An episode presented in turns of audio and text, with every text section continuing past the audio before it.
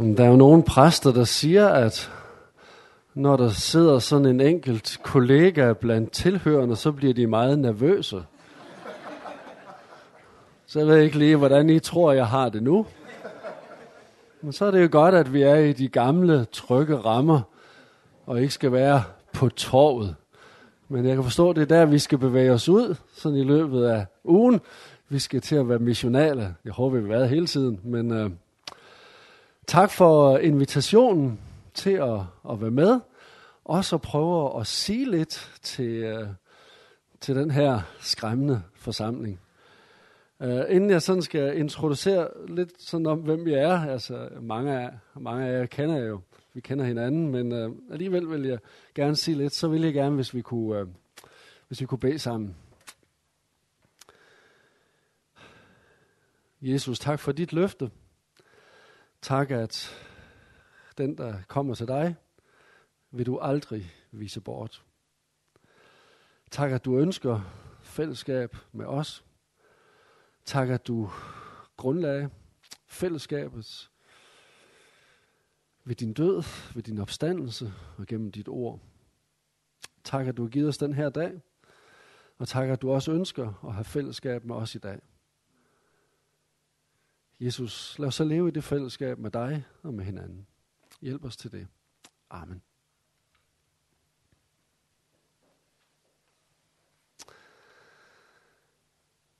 Øh, jeg kom til tro på øh, Jesus i påsken 1972 på en påskelejr arrangeret af Kristeligt Forbund for Studerende.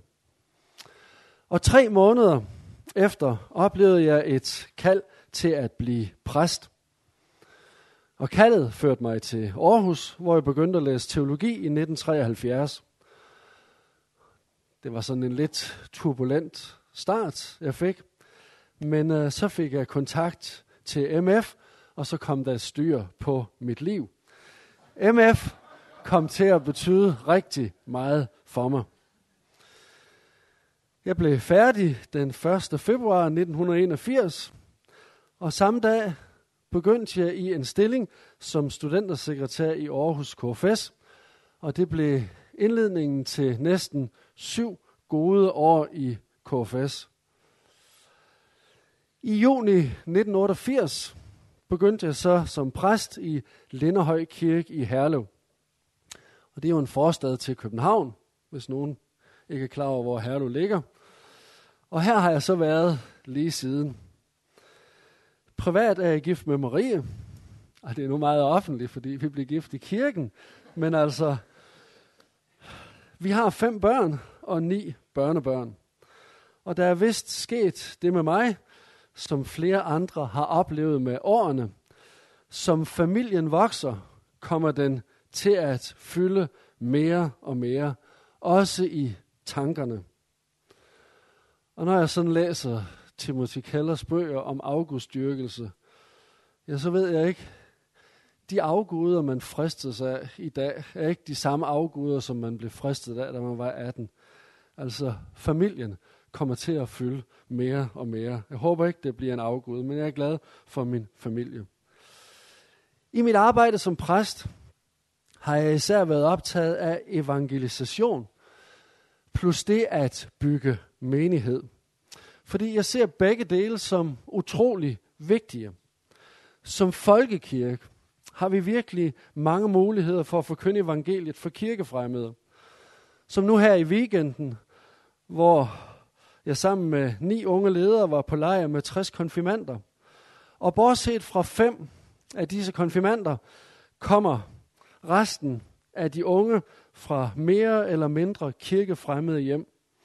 Omkring 20 af dem tilkendegav på lejren, at de ønsker at leve deres liv sammen med Jesus. Men skal det lykkes i praksis, så er det vigtigt, at de føres ind i et fællesskab i kirken, hvor deres tro næres og understøttes af et kristent fællesskab. Robert Nisbet, en sociolog, sagde engang noget meget rigtigt. En tro, der ikke understøttes af et fællesskab, tenderer til at bryde sammen i tvivl og frustration. Det var Jesus jo godt klar over, selvom han ikke havde læst sociologi. Så derfor grundlagde han et fællesskab, og arbejdede på at grundlægge et fællesskab, der kan støtte op om konfirmanders og teenagers tro. Det er enormt vigtigt i præstetjenesten. Og det gælder jo ikke blot ungdomsarbejdet, men også arbejdet blandt voksne. Også voksne, der kommer til tro, har brug for et fællesskab, hvor de får hjælp til at leve troens liv. Så det evangeliserende og det menighedsopbyggende arbejde, det skal følges ad. Jesus kaldte ind i et fællesskab. Det må vi også gøre. Lad mig så sige det straks. Jeg der kender mig, er godt klar over det, jeg nu skal sige. Men jeg er uvant med at holde bibeltimer for præster og teologer. Jeg brænder for bibelundervisning. Hjemme i Linderhøj Kirke har vi mosaik gudstjenester. En gudstjeneste form, der i øvrigt er ret øh, populært også blandt kirkefremmede. I disse mosaikgudstjenester går jeg ofte uden for tekstrækkerne. Det er lidt besværligt indimellem, for klokken 9, der skal jeg prædike over søndagens tekst, og så klokken 11 skal jeg så prædike over et eller andet andet. Men øh, det gør jeg, fordi jeg er overbevist om, at vi skal have hele Bibelen op på prædikestolen. Jeg tænker nogle gange på, om ikke vores mangelsygdomme i folkekirken nogle gange hænger sammen med, at der så sjældent bliver prædiket over andre tekster end evangelieteksterne. Så jeg har gennemgået Kolossenserbrevet, Ruts bog, og i efteråret 2011 gennemgik jeg centrale tekster om Abrahams vandring med Herren. Så jeg brænder for bibelundervisning, også til gudstjenester. Når jeg alligevel siger, at det er uvandt at holde bibeltimer for teologer og andet godt folk, så hænger det sammen med en oplevelse af, at så skal jeg jo helst snakke græsk. Og, og så skal jeg helst sådan eksegetisk holde mig til teksten, og så måske have fem linjer til sidst, hvor jeg forsøger at applicere det, som jeg nu har udlagt på vores situation i dag. Jeg husker noget af det græske. Ja, jeg bruger det faktisk jævnligt i min prædikenforberedelse, så måske bliver der lidt græsk undervejs. Så bliver Peter Søs jo også glad. Men øh, jeg kan ikke holde bibeltime, uden hele tiden at tage det her med, hvad, hvad siger teksten til os i dag? På MF lærte jeg, at vi driver teologi i dag, fordi der skal prædikes i morgen. Vi arbejder med Bibelen, fordi vi tror, at Bibelen har noget vigtigt og relevant at sige ind i vores situation i dag. Så det her applicerende og også forkyndende aspekt, ja, det vil jeg inddrage undervejs. Også selvom jeg godt ved, at Martin Cave vil komme ind på det her med i dag, i de foredrag, han skal holde for os. Så meget til introduktion.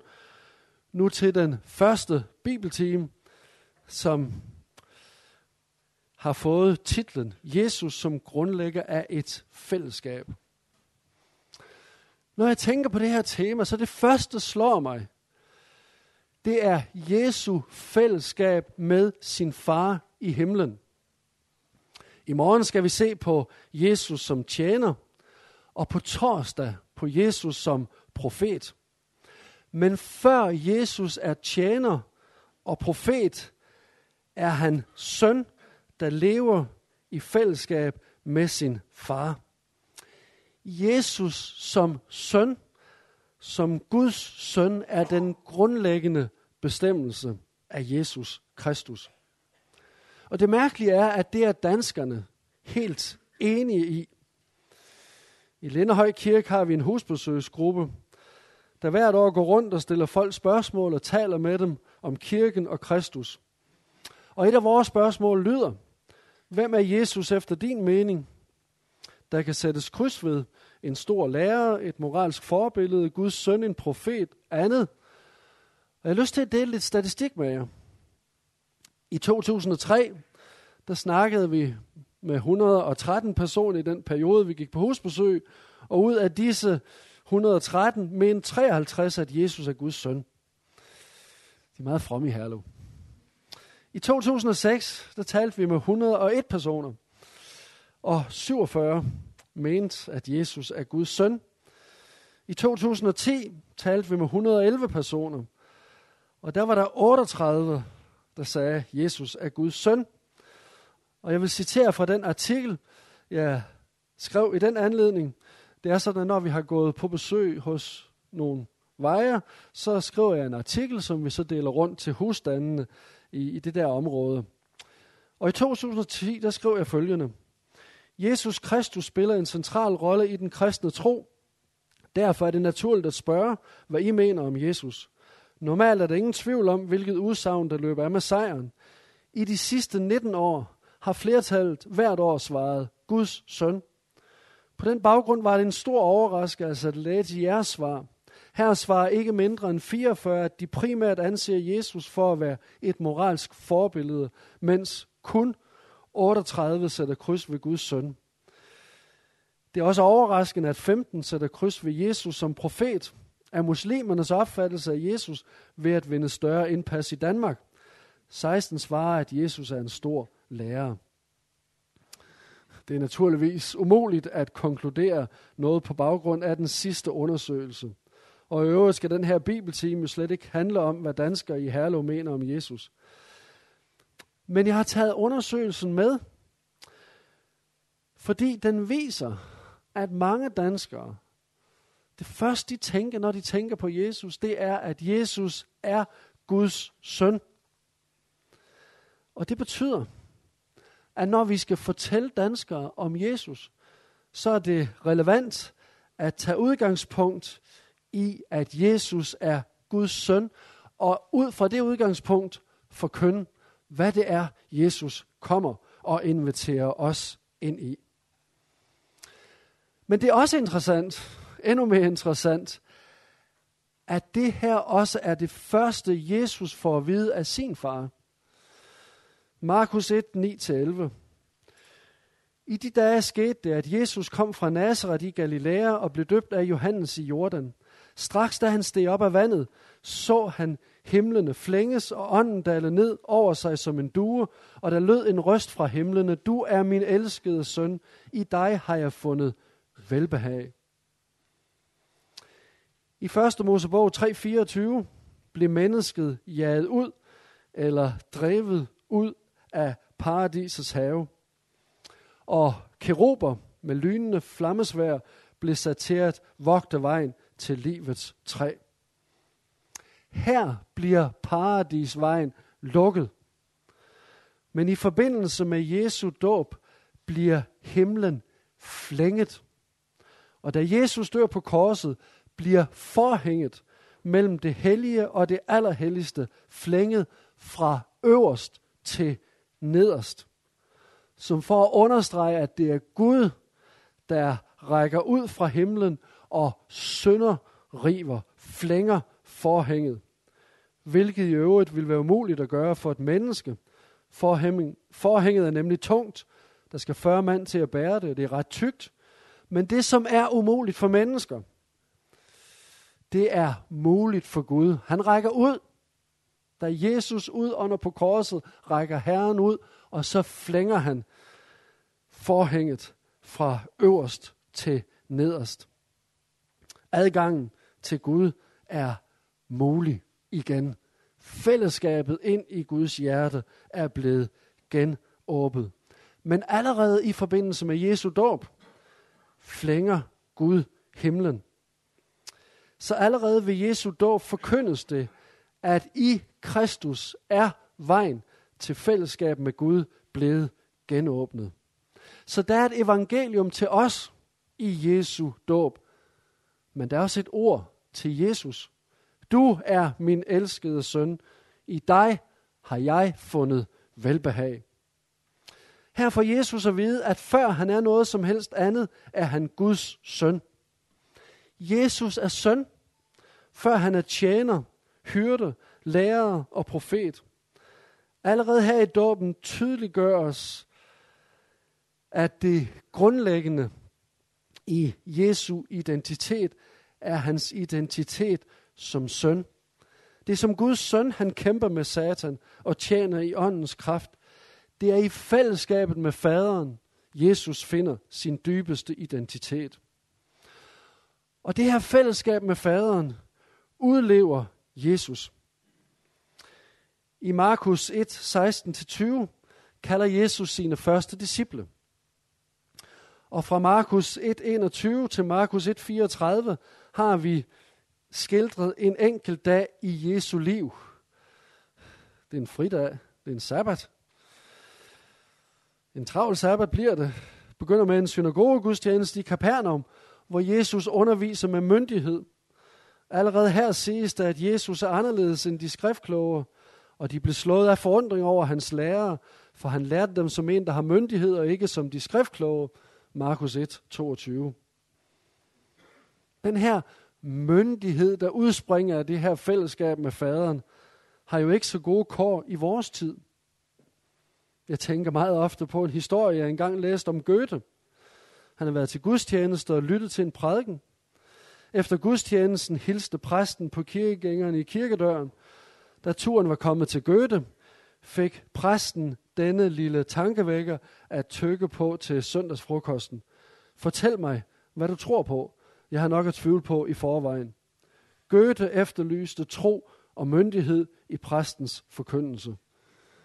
Og når jeg ikke rigtig kan slippe den her fortælling, som jeg læste for mange år siden, ja, så er det fordi, jeg tænker, kan jeg vide, hvad Goethe vil sige til mig, hvis han havde været til gudstjeneste i Linderhøj Kirke.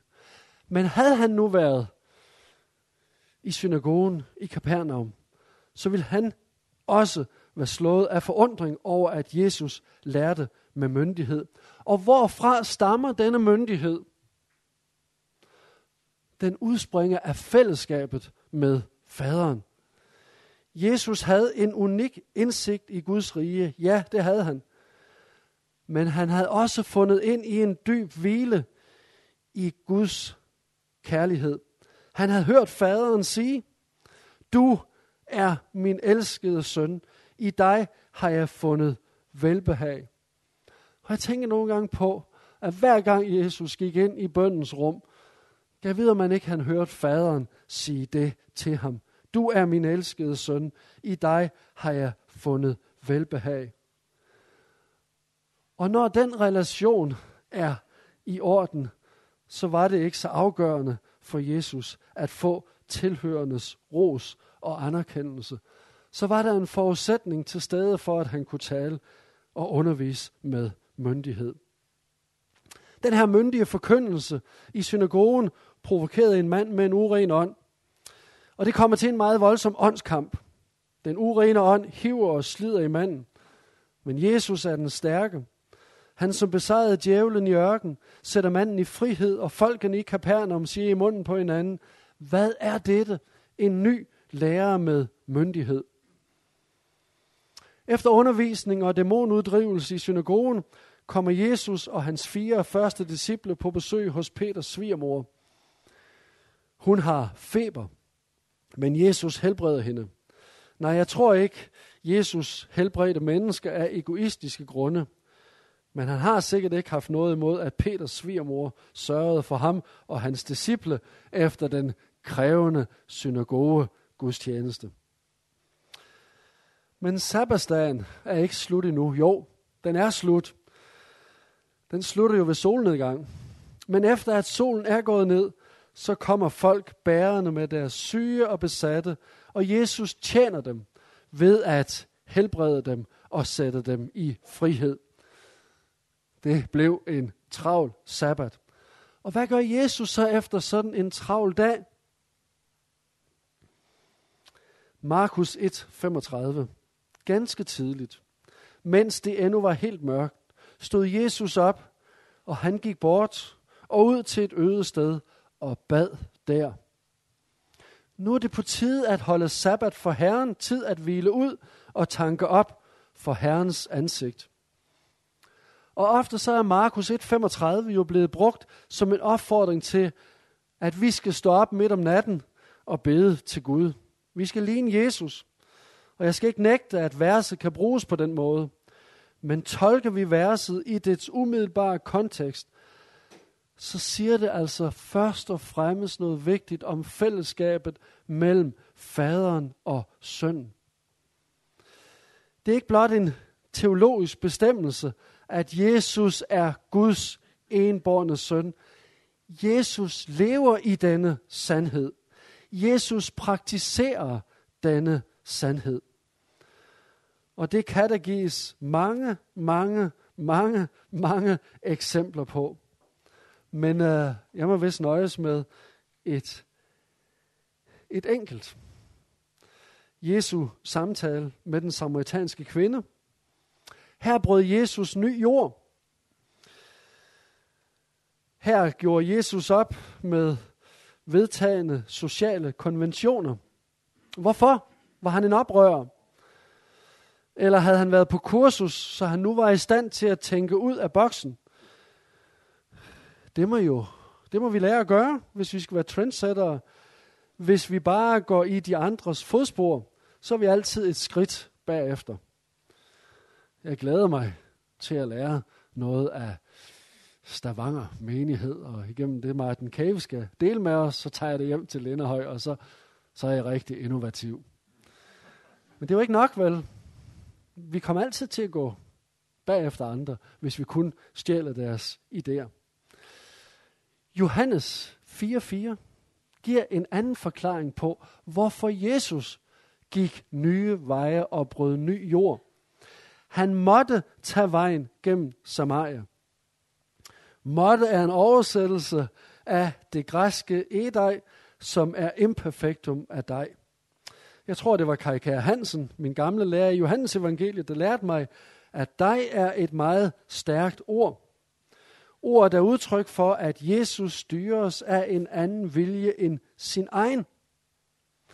Jesus ledes af faderens vilje. Og faderen søger sande tilbeder, og den første sande tilbeder i ånd og sandhed i Samaria, det skal være denne samaritanske kvinde. Derfor måtte Jesus tage vejen gennem Samaria. Så detaljerne i Jesu tjeneste er bestemt af fællesskabet med faderen. Og tiden vil jo slet ikke slå til, hvis jeg virkelig skal udfolde fællesskabet mellem faderen og sønnen. Eller fællesskab mellem faderen og sønnen og ånden. For også ånden er jo med ved Jesu dåb. Her er både fader, søn og helligånd til stede. Men i stedet for at pege på mange forskellige steder, vil jeg fremhæve det, Jesus siger i Johannes 5, 19-20. Fordi jeg synes, det er et af de steder, hvor det her fællesskab, det her parløb mellem faderen og sønnen, er aller tydeligst. Jesus sagde til dem, Sandelig, sandelig, siger jeg jer, Sønnen kan slet intet gøre af sig selv, men kun det, han ser faderen gøre. For hvad faderen gør, det samme gør også sønnen. For faderen elsker sønnen og viser ham alt, hvad han selv gør, og han skal vise ham endnu større gerninger, så I skal undre jer. Det er to fantastiske vers, synes jeg, som skildrer det dybe kærlighedsforhold mellem far og søn. Og ordene viser også, at fællesskabet mellem faderen og søn ikke er et lukket fællesskab. Dels så taler Jesus igen og igen om fællesskabet, og dels siger Jesus, at faderen viser sønnen endnu større gerninger, så I skal undre jer. Jeg læser det sådan, at disciplene inviteres indenfor. De skal forundres, trækkes ind i det, som de ser udfolde sig for deres egne øjne. Det er egentlig min pointe i dag.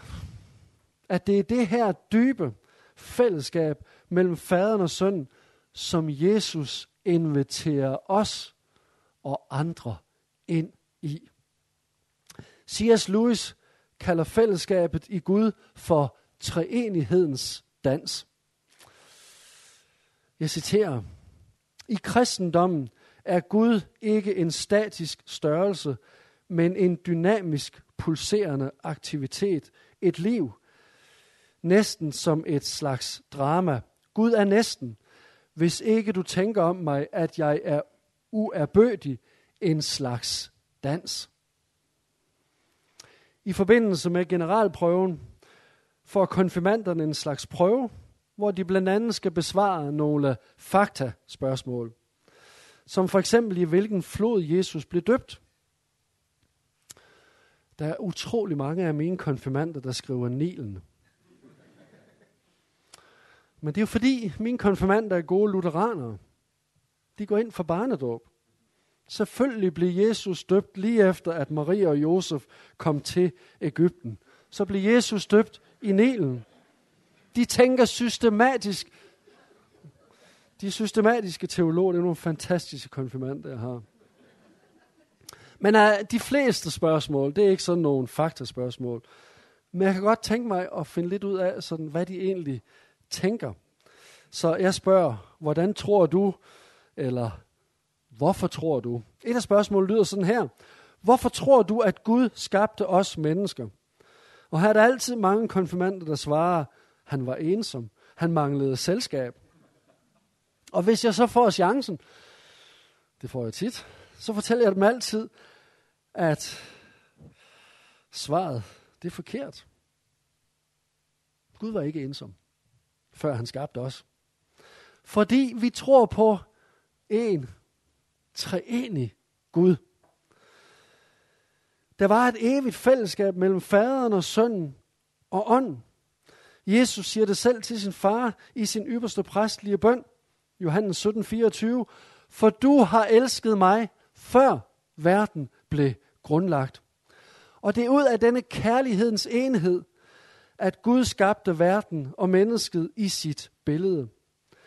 Ligesom der ud af kærlighedens enhed mellem en mand og en kvinde skabes nyt liv, skabes til stadighed nyt liv ud af kærlighedens fællesskab i Gud. Ud af træenighedens glade, trygge, rene og tætte dans kommer et nyt liv. En af de ting, der slår mig, når jeg læser 1. Mosebog 1, er Guds glæde ved at skabe. Der er en glæde i Gud. Der er en glæde i fællesskabet mellem faderen og sønnen og ånden. Vi kunne tænke på, hvordan skabelsesberetningen ville lyde, hvis ikke Gud skabte ud af dette glædens fællesskab, denne glædens dans. Måske sådan her. Gud sagde, at der skal være lys, og Gud tænkte, det må man nok arbejde for en dag. Gud sagde, i dag vil jeg skabe nogle dyr. Gud skabte hunden, fåret og en kat. Og Gud tænkte, det må være nok. Og i øvrigt er jeg ikke tilfreds med katten. Jeg orker ikke at skabe elefanter, delfiner og sommerfugle. Det er alt for meget arbejde. Da Gud var færdig fredag aften, sagde han, nu er jeg træt. Tak mig, at det er weekend. Men sådan lyder skabelsesberetningen ikke. Når vi læser den, får vi fornemmelse at Gud oplever en stor glæde ved at være kreativ. Og det tror jeg, det er en glæde, og det er en kraft, der hænger sammen med, at Gud skaber ud fra et kærlighedens fællesskab. Gud er som et barn, der med glæde gør det samme igen og igen. Og ud af Guds glæde, så har han givet os denne dag. Og Jesus, han inviterer så os ind i denne kærlighedens og glædens dans i Gud. Det var derfor, han gik omkring og forkyndte, at Guds rige er nær. Det var derfor, han satte sig ved Sykars brønd og talte med den samaritanske kvinde, som havde søgt kærlighedens fællesskab alle de forkerte steder. Ja, tiden går hurtigt her i Aarhus. Men øh, jeg skal til at runde af. Og øh, jeg vil runde af med et brev. Øh, jeg har glemt at skrive, hvad forfatteren hedder. Men øh, han har skrevet en bog, der hedder Letters to My Children. Og øh, jeg har forkortet øh, brevet, og så har jeg ændret det lidt i min danske oversættelse. Men øh, alt andet, det er jeg sprunget over, fordi øh, jeg vil gerne slutte med det her brev, for ligesom at, at, at, at understrege, hvad det kan give os af identitet, hvad det kan give mennesker af identitet og glæde at blive inviteret ind i det her fællesskab imellem faderen og sønnen og helligånden. Kære Simon, da jeg gik i 6. var jeg smart, sporty, vittig og smuk. Det begyndte at gå ned ad bakke, da jeg kom i 7. men i 6. havde jeg alt. Desværre også fru Massen som hjælpelærer. Hun kunne se, at selvom jeg var smart og utrolig flink, var der stadig et par små ting, jeg kunne arbejde med. Du skal lære at danse i 6. Mine forældre havde ganske vist visse reservationer mod dans, men da det var square dance, var det okay. Hver gang vi øvede os, gjorde vi noget forfærdeligt. Drengene stillede sig op ved døren i klasseværelset. Derpå skulle hver dreng vælge en pige som dansepartner. Pigerne sad ved deres bord. Når de blev valgt, forlod de deres plads og stillede sig ved de snotnæsede drenge, som havde vist dem den store ære at vælge dem. Tro mig, drengene brød sig ikke om det. Jeg gjorde i hvert fald ikke. Men tænk at være pige. Tænk at se på dem, der blev valgt før dig. Tænk, der skulle bekymre sig over, om man overhovedet bliver valgt af nogen. Tænk, hvis du var Maria. Hun var ikke køn, smart, sporty eller sjov. Hun var rar, men det tæller ikke i sjette.